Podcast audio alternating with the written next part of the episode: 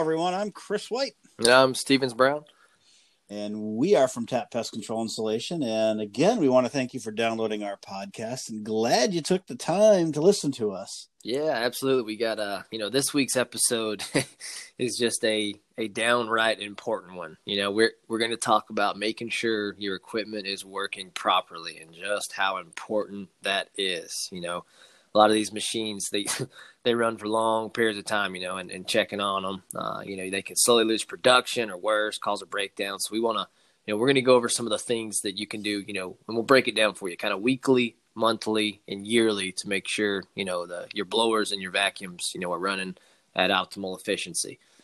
Absolutely, yeah, I think um, you're right. This is a great topic this week for sure. Um, you know what, Stevens? Before we get into this, though, I did want to did want to tell you something. You and I were talking uh, not long ago, and I, I um, was telling you I think my my wife is uh, having you know hard time hearing. Yeah.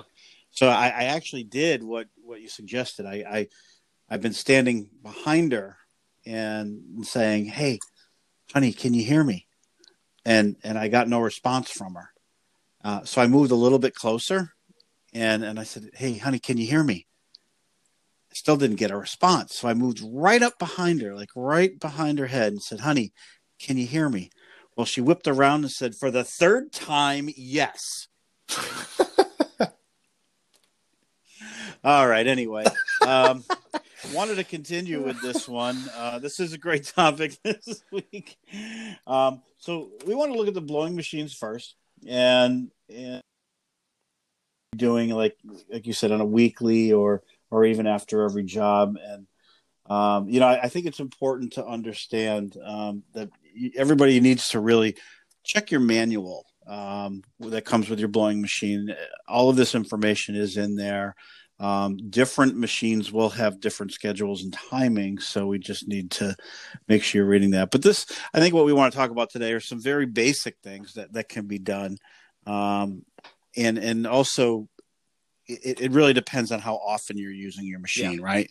So, so if you're using your machine daily, then you may have to accelerate some of these, uh, you know, uh, especially the yearly type of uh, type of things and and um, maintenance schedules that you have. But you know, so we're just we're going to give you some general guidance here. I think number one, let's talk about the uh, the blower machine. You know, daily after every job. Yep. You know, we we want to make sure at the end of the job that we're checking our guards. We want to clean out those filters. Yep.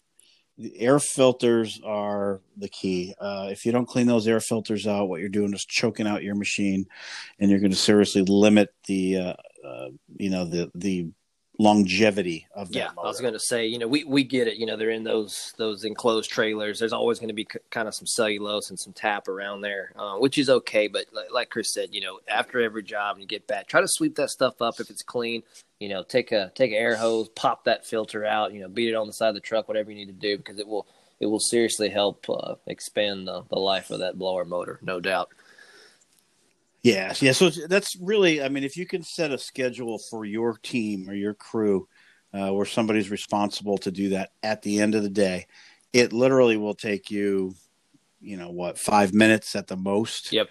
Just kind of check check everything, get some, you know, use a compressed air, kind of blow out the the filters and clean out any of the vent holes. That's gonna that's gonna help after every single job. Then, you know, weekly yep. is what I like to do. I you know I did a lot of trainings in the past with a lot of installers um, out in the field in my previous job, um, and and one of the things that we would I'd like to tell people is like every Friday, for instance, you know, um, don't really want to do it on a Monday morning. Nobody wants to do it on a Friday afternoon, but you got to pick one of those days, and usually the Friday is the time to do it. So you get back a little bit early, and you, you know, check your chain tensions, check your alignments.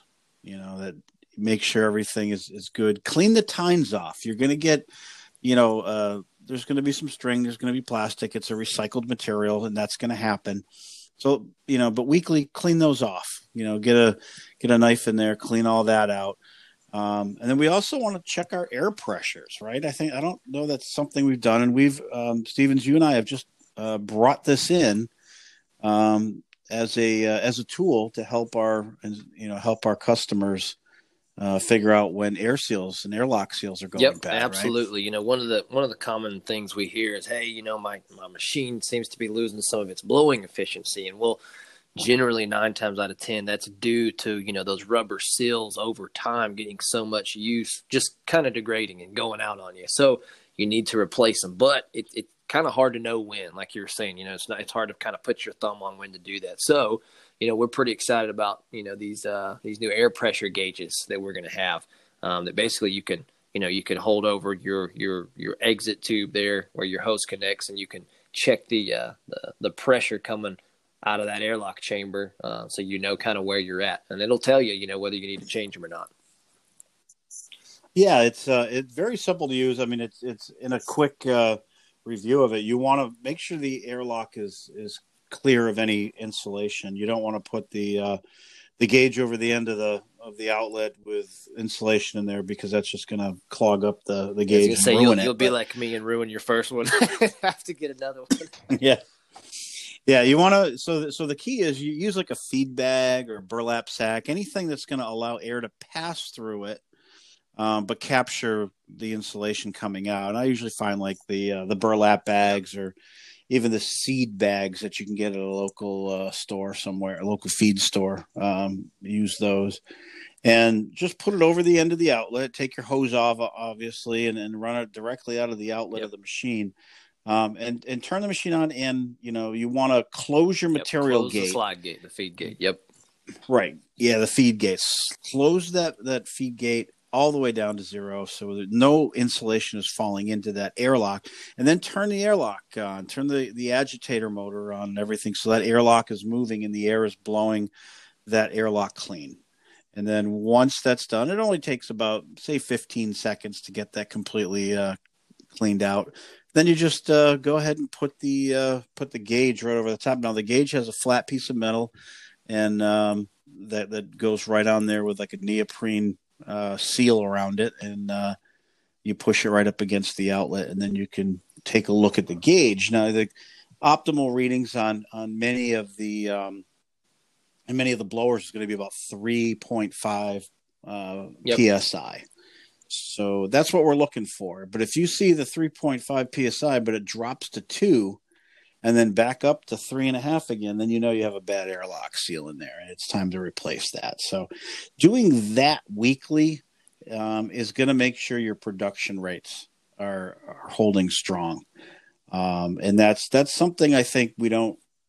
It's hard to tell that you know an airlock seal goes bad sometimes because you're the crews are always using it. It starts to go bad. It's it's kind of like you know, uh, you know, turning up the heat. You know, eventually it gets hotter and hotter. Maybe maybe you don't notice it right away. You know, but it's one of those things where it just gets worse and worse until it's really bad, and then you finally notice it. But we don't want to wait until that point. We want to try to get that before it gets yeah, no, bad. Absolutely, and just kind of circling back around to your initial point. You know, if you do not have a a maintenance schedule that you have that's made up for your tap equipment, I, it, it, comes down to that. I would highly encourage you to do that. You know, it, look at what equipment you have, read your manual, say, okay, look, I'm going to make one. You know, I'm going to put a you know a laminate version in the trailer, and and we're going to look at here's what we're looking at. You know, daily, weekly, and monthly, and it'll and it'll help. Exactly, exactly. We have so now let's let's you know talk about so it's the daily and weekly on the blower. Now for the vacuum on a daily and weekly kind of schedule daily you want to make sure you're cleaning you know clearing out any of the dust or debris from the motor and the yep. intakes. That is extremely yep. important. I mean that that that's what causes it to heat up. That's what causes a lot of the issues that we see.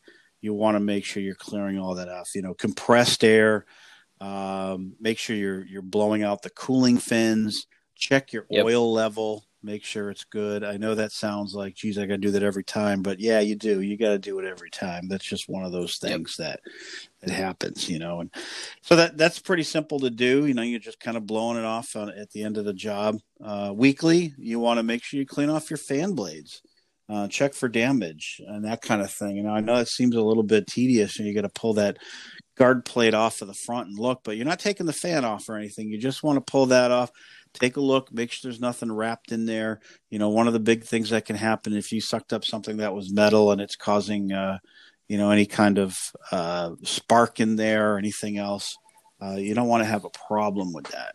Um, you know, and that kind of thing is the uh, can really be the big problem. Yeah, you know that really damages the equipment. And uh, Stevens, I think you had one where where somebody actually burned up. Um, they were they were taking out some old uh, untreated um, cellulose that ended up causing a spark yep, and a absolutely. fire. They they neglected to kind of pop that fan blade housing cover off, like we're talking about, kind of check for a lot of debris, and they you know were just going day after day after day, and that stuff got hot, sparked, caught a fire, and ended up burning down their whole their whole removal and install truck. You know, even the sheet metal on the side, a lot of the machines were burning, all the rubbers and it was funny, you know, there in the back stood kind of their bags of tap. Obviously, the plastic had melted off. We were like, no no way. You know, thanks for the amazing marketing photo, but we're so yeah. sorry.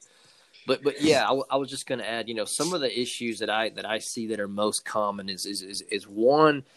And if you don't know this, we've hit this on a couple of other podcasts, but never put the vacuum bag right on the end of the exit of the vacuum. You want to distance that. And, and the main reason there is because we, that vacuum needs good, clean air to breathe for that motor, right? And so when you're pulling that nasty stuff out, that vacuum bag, you know, if it's just a cloud of dust beside it, it's not good for it. So make sure you're getting that vacuum bag away from the vacuum.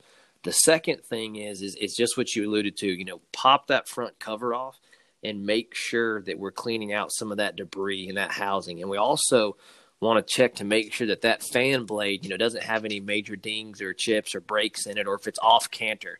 If you're getting a very heavy vibration or shaking in your vacuum, nine times out of ten it's due to that fan blade you know either getting broken or off canter and and if you neglect to to order a new one and put the new one on man it can it will, it will literally shake your machine apart so yeah yeah so those you know daily weekly pretty simple things to do on both your your blower and your vacuum.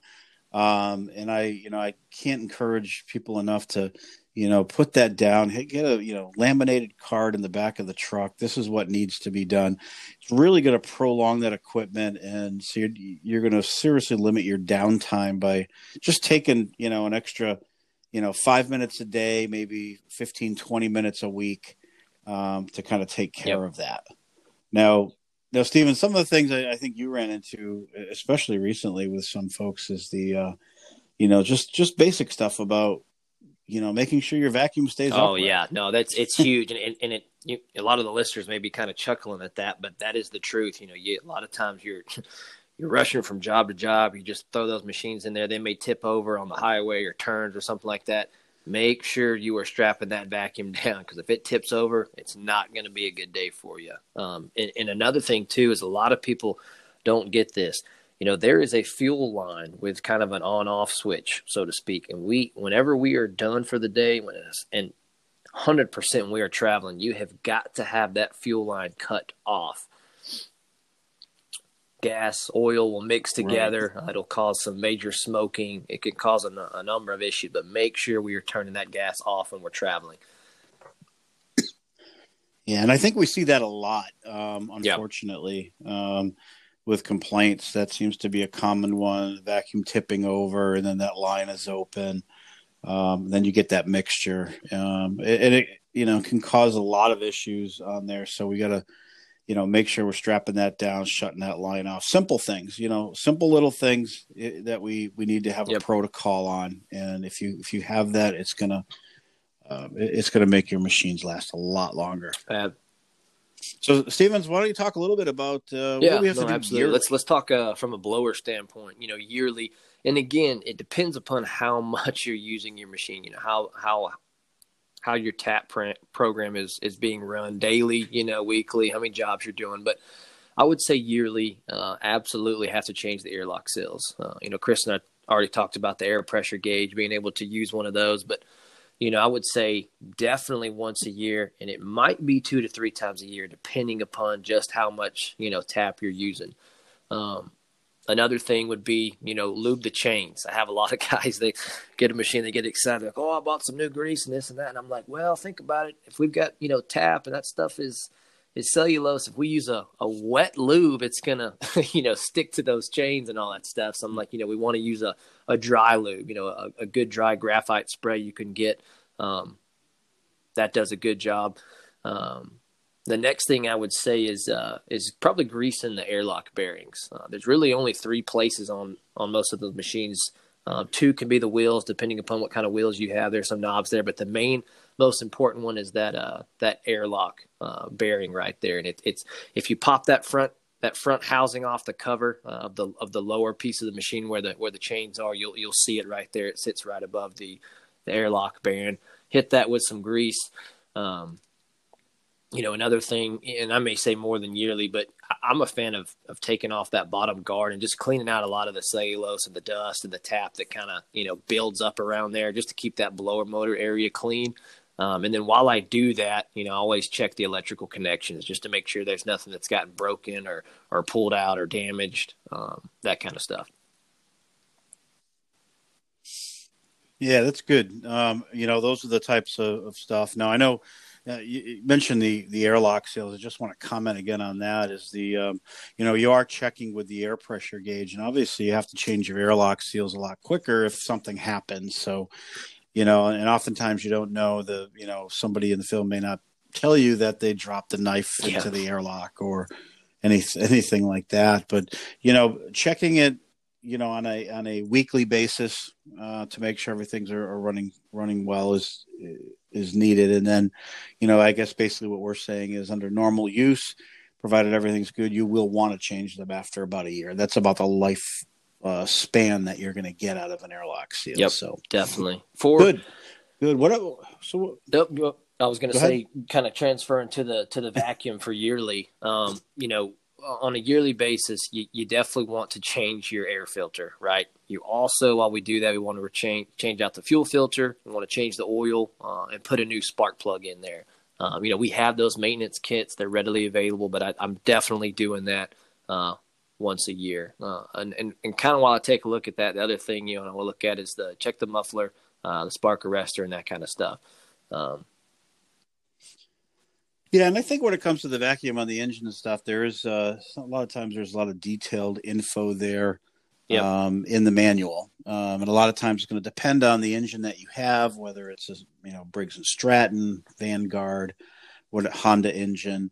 Uh, they're all going to have a little bit different, you know, hourly uh, maintenance schedule. So that's, I think, where we're saying that you need to do that. But I think on the year, they're all about, you know, similar in, in aspects, saying that you need to change the air filters, fuel filters, and so forth. So those are the types of things you want to do. And again, this, you know, just put this on a maintenance schedule, and you're going to have, uh, you know, you're you're definitely going to be able to um, keep your equipment running uh, optimally yeah, if, all year you, long.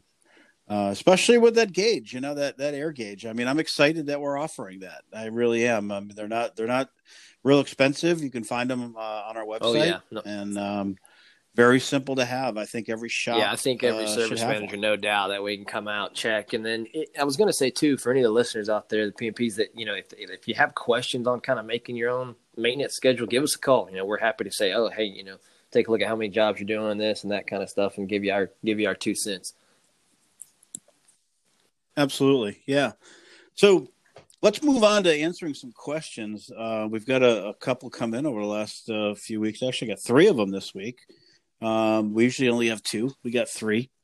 Uh, we so that's good. That means people are sending absolutely, except for that horrible joke you said earlier. We may get another email to cut the jokes out again. oh, that wasn't a joke. we got other problems then. so our first question uh, from Gary in Ohio: Is there a way a PMP can help TAP find a preferred subcontractor in a particular Ooh, that's area? That's a good question. I'm going to defer to you on that one, Chris. really? okay. Um, yeah, no, yeah, yeah absolutely. Um, is there a way a PMP can help TAP find a contractor? You absolutely can. We love that. We actually love that. If you're looking for somebody, we're obviously um, we use our a lot of our connections in the industry to help find the right ones. But if there's somebody that that you know or have a connection to that says, "Hey, I think this is going to be a, a good person um, or a good company to work with," pass that along to us, and we'd be happy to talk to them and um, yep. kind of vet them out for you. Um, you know, number one, if you have a good relationship already, that's great. Um, but there's other things we want to make sure we're vetting out and you know making sure they uh, you know have they subcontracted before how do they represent themselves on the job what type of work do they currently do um, you know it's a big difference between someone who does new construction versus someone who does uh, retrofit in somebody's yeah. house um, new construction stuff. There's no homeowners around. They can basically do whatever they want. Um, whereas if you have to work with a homeowner um, you know there's a lot of yeah. things to you know of professionalism that have to occur. So we'd you know we'd be happy to you know if you have something there we'd be happy to talk to you about it and try to um, find someone that's going to be right for you and, and and and even for others in the area. Yeah you know oh, so it, however you want to work ultimately we can we can help you we can help arm you with the correct questions to ask you know that'll bring about the, the information you want to know so yeah, and, and you know, bringing us into the loop and talking with them as well. So, yeah, absolutely. good question. Um, second one's from from Bob in California, uh, and it's in regards to ventilation. Do you need to put ba- baffles on every mm-hmm. joist? No, that's a that's a good question. You know, uh, short answer is no. Um, you do not, but ventilation is a very important you know aspect to installing tap, and so every attics, you know, they they are designed to breathe, and so what you know, I like to do is take an exterior perimeter lap around the house. I'm checking for uh, the overhang. I'm looking at the soffit vent, whether it's continuous or space. I'm looking at gable vent, ridge vent, et cetera, et cetera. And from all those things, I can kind of gauge how well that attic's breathing. So what I want to do is when I do that tap install is simply maintain that adequate amount of ventilation. Um, and so general rule of thumb is one square foot of ventilation for every 300 square feet of attic space. Uh, sometimes you can think of that as you know every other or every third joist, um, but that that's how I how how I approach it. Yeah, I mean, I think the important thing I always tell guys is you know we can talk about the one square foot and all that. How do you measure that in you know in a in a soffit? That that's one of the questions I get. But um, you know, every other joist I think is a great rule of thumb. Uh, I I recommend that to anybody is you keep it on every other. Um, now, if you're going into the attic itself and there's no issue, the key is to continue the ventilation that's there because the ventilation is working. There's no mold or mildew, uh, there's no water stains, so it's working the way it is. Just continue that. So, you know, by by continuing the soft vents, continuing uh, making sure everything else is clear, uh, that's going to work. That that's going to allow you to continue the ventilation that's in that attic and keep it um, yep. working the way it should. So, yeah, uh, good good question uh, on that one, Bob. Yeah, every every other joist is a is a good way to go. So, third question from John in Arizona: What is the best setting for the blowing machines in an attic? The almighty perfect setting, right? no, I think long story um, short, it, again, it, it depends. Um, every situation, an attic, you know, distance measured with verticality that you're having to travel and get into can be different. Um, and, and, and as you do this more and more, you'll, you'll learn how to kind of fine tune it for what makes sense. But generally, I kind of go full air and if not three fourths all the way open on the slide gate. Now, if I get in situations where I, I need a little bit you know, more blowing power, I can kind of close down that slide gate a little bit, you know, uh, depending upon what my needs are. Same thing with running it all the way wide open. Um, again, as well as how much hose I'm having to use, you know, and, and get into that attic. So it, it kind of all depends, but I'm a fan of running it basically the, the blowing, the blower motor wide open with the feed gate three fourths to, if not all the way open. So.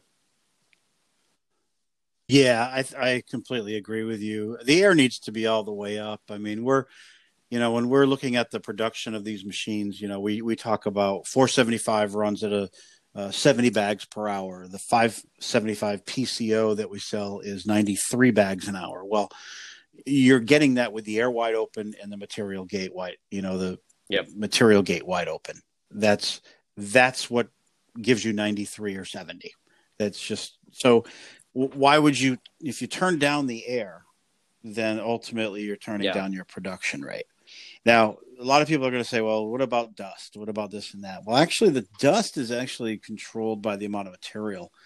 Um, and, and it, it's kind of it's a little counterintuitive on this, but I think it's important that everybody understands this. That you know the air, if you have a constant air, which is three and a half pounds uh, psi, we talked about that earlier with the gauges.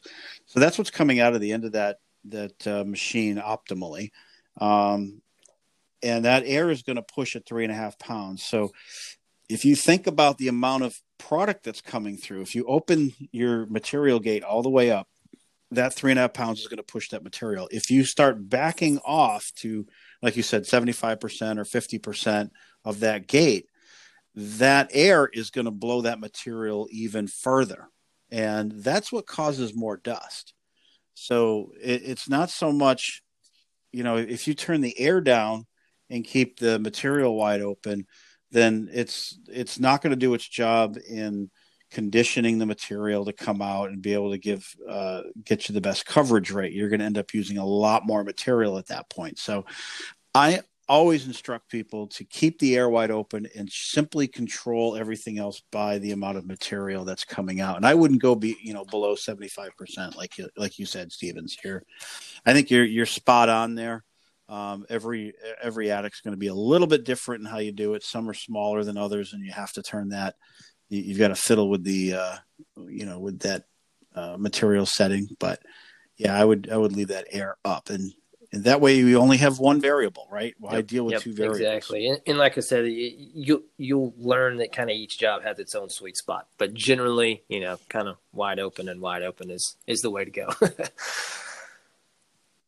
exactly, exactly. Well, awesome. Hey, we uh, thank you for those questions, guys. Gary, Bob, and John.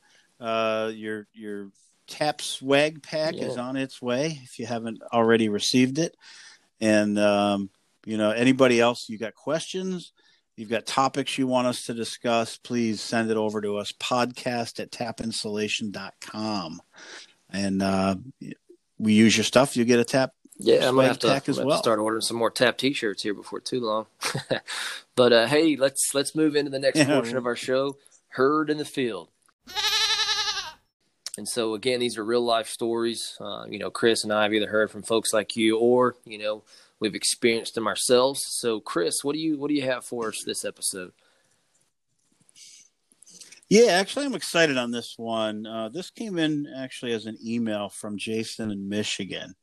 Um, you know, I'm excited because he talks about how he listens to us, which is a good thing. Um, but he wrote, he said, "Hey, I've hey guys, I've I've listened to all your podcasts now, and I can honestly say I have gained awesome. a lot of new information. For instance, yeah, for instance, when you guys talk about hanging a string to identify the the uh, recessed lights, he said that's a great idea. He said after brainstorming a bit, as I do on my drive home, I decided to stick a, a ruler in the fold of the box for identification. It stands up nicely and seems. Oh yeah, no, that is a that's great. another great idea too. Yeah, I mean that's a that's a great tip, isn't it? I didn't think about that one. I, yeah. did, I usually do it with string, but yeah, putting the uh, putting the ruler in there and maybe labeling that as you know that's where yeah, it is. That's, that's a perfect idea. So yeah, yeah. Um, he even went on to say that he's done uh, countless installations in the past, and he never oh, used wow. the Hatch Hatchmaster. He just yeah, he said he just wasn't aware of the benefits, and now he's using them on every single awesome. job. So he says it not only helps his homeowner, but it helps his installers on yeah, the on keep the tap out of the house by keeping the uh, yeah keeping the dust and everything out of the house. So you know what? That's that was a great story. That's a great email. Um, actually, we uh, Jason I. Uh, we, we're sending you out a tap swag pack as well because that's such a, it was a great email to send in and we're glad you got something out of it yeah man and, that's uh, awesome now you're getting a little bit send more him two t-shirts yeah so so yeah again anyone with stories ha- you know, please email us at podcast at tapinsulation.com and um, hopefully we'll use your your stuff there but uh, hey Steven, what do you call an ant that's from hmm. overseas? I don't know. Im- important. and with that, this show we got to get out of here. Oh boy. that's going to do it for now. Hopefully, hopefully we'll see you guys next right, time. Folks, until then, until the well. next podcast. Remember, keep those feet on the joist.